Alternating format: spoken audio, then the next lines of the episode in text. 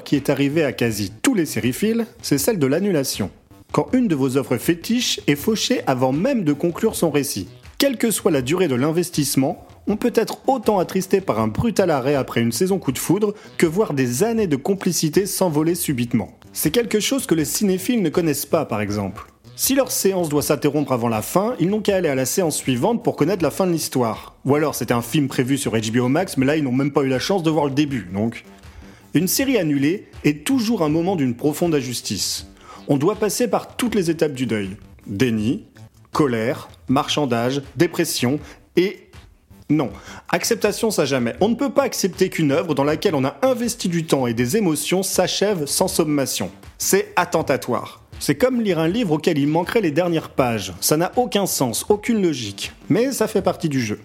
Parce que regarder une série au sens classique du terme, c'est-à-dire qu'il y a plusieurs saisons qui reviennent chaque année, c'est voir une œuvre en work in progress.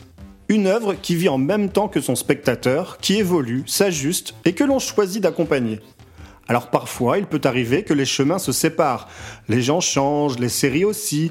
On se quitte bons amis parce que c'est notre décision, c'est accepter qu'il y a une date de péremption dans nos relations. Quand on entame une série, on sait qu'une menace plane, que chacune a son épée de Damoclès au-dessus de la tête. On pourrait faire le choix de débuter que des séries terminées. Ce serait s'épargner bien des souffrances potentielles.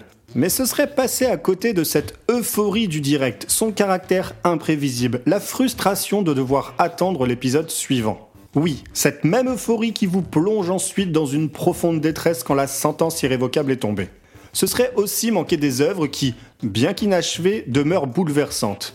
Il y a des séries annulées qui ont su créer un impact fort malgré leur nature inachevée et qu'on a envie de continuer à promouvoir, à faire vivre. Il faut se souvenir de Profit, de L'homme de nulle part ou de John from Cincinnati. Des grandes séries ambitieuses, peut-être trop en avance sur leurs époques et qui n'ont pas su fédérer autour d'elles.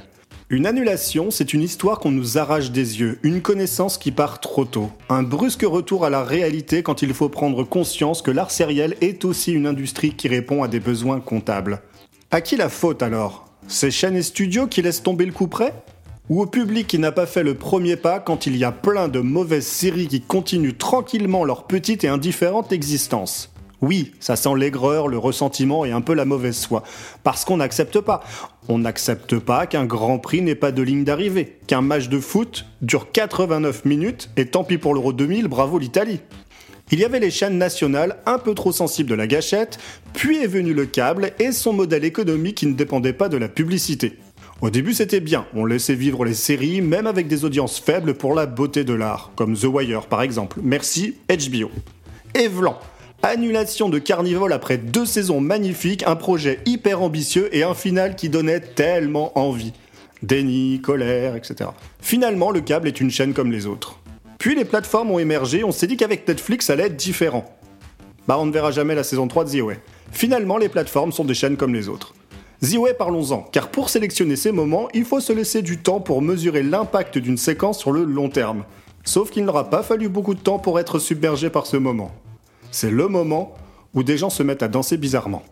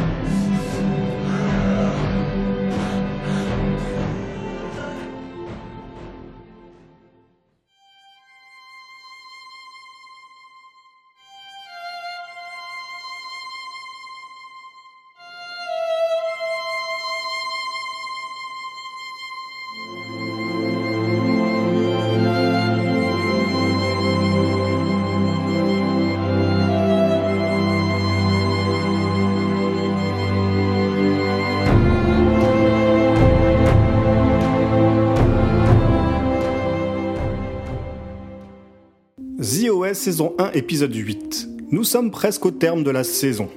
Le voyage a été fabuleux, éloge du récit oral, de la transmission, une saison qui n'a ressemblé à rien de ce qu'on a déjà vu. Et à ce stade, rien ne nous prédestinait à une telle séquence.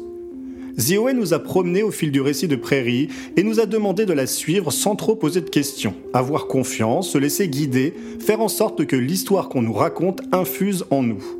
À l'inverse d'un Lost qui a invité ses spectateurs à établir toutes sortes de théories, The c'est davantage un acte de foi. Et la série nous aura récompensé de la plus belle des façons. La séquence débute au réfectoire, place centrale bien connue des teen mais aussi théâtre d'une tragédie à venir qu'on a trop souvent vue dans l'actualité. Une silhouette, armée, pénètre les lieux et commence à tirer sur tout le monde sans discernement. Une tuerie de masse brutale et monstrueuse. Mais la scène évite tout voyeurisme, laisse le plus souvent le tueur hors champ pour se concentrer sur le groupe de prairies allongé sous les tables, terrorisé par les coups de feu et les cris. Débute un dialogue, sans parole, simplement par des échanges de regards. Puis vient une sorte de compréhension plus large. À cet instant précis, ils sont tous là. Ils ne sont pas venus ensemble, mais dans cette salle, à ce moment, ils éprouvent la convergence prophétique annoncée plusieurs épisodes auparavant. Alors ils se lèvent et dansent, cette fameuse danse répétée tout au long de la saison entre possession et danse moderne. Le temps semble s'arrêter comme suspendu. On est hypnotisé par ces cinq personnes, debout face à un jeune armé, bravant tout ce que la situation peut engendrer comme peur. La musique envahit toute la séquence, elle s'élève, donnant un côté élégiaque à la scène et ils répètent leurs gestes, leurs râles à l'unisson, convaincus que c'est leur mission, leur devoir, que tout ce que leur a raconté Prairie auparavant les destinait à cette situation. Le récit bascule, on bascule. Il ne s'agit plus de savoir si l'histoire de Prairie est vraie ou pas, plus question de vérité ou d'affabulation. Ce n'est plus important de savoir si The est une série fantastique ou un drame intimiste.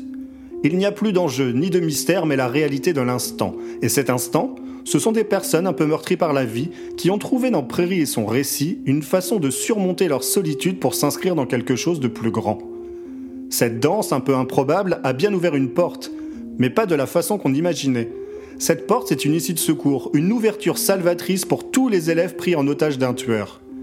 Avec cette danse, le temps s'est arrêté dans la cafétéria et permet à un membre du personnel d'immobiliser le tueur. Place à la stupéfaction. On découvre alors Prairie derrière une des vitres, les mains sur la poitrine, là où une balle l'a traversée. Qu'est-ce que l'on vient de voir? Qu'est-ce qui s'est passé? On ne ressort pas indemne d'une telle séquence. Les frissons, la chair de poule, les larmes aux yeux sont des marqueurs indélébiles. C'est beau, tragique, intense, bouleversant. On aurait pu citer une autre séquence dans le premier épisode, moins évidente mais tout aussi vertigineuse quand, aux deux tiers, Prairie débute son récit et le générique apparaît outre le fait que ce soit probablement le plus tardif lancement d'un générique de l'histoire des séries, ce sera la seule et unique fois qu'on le verra comme si, avec la narration de son récit, la série commençait vraiment. Un récit qui nous aura déposé à cette conclusion. Oui, on a bien fait de lâcher prise et de se laisser embarquer dans cette histoire. C'est le moment où tout converge vers le sublime.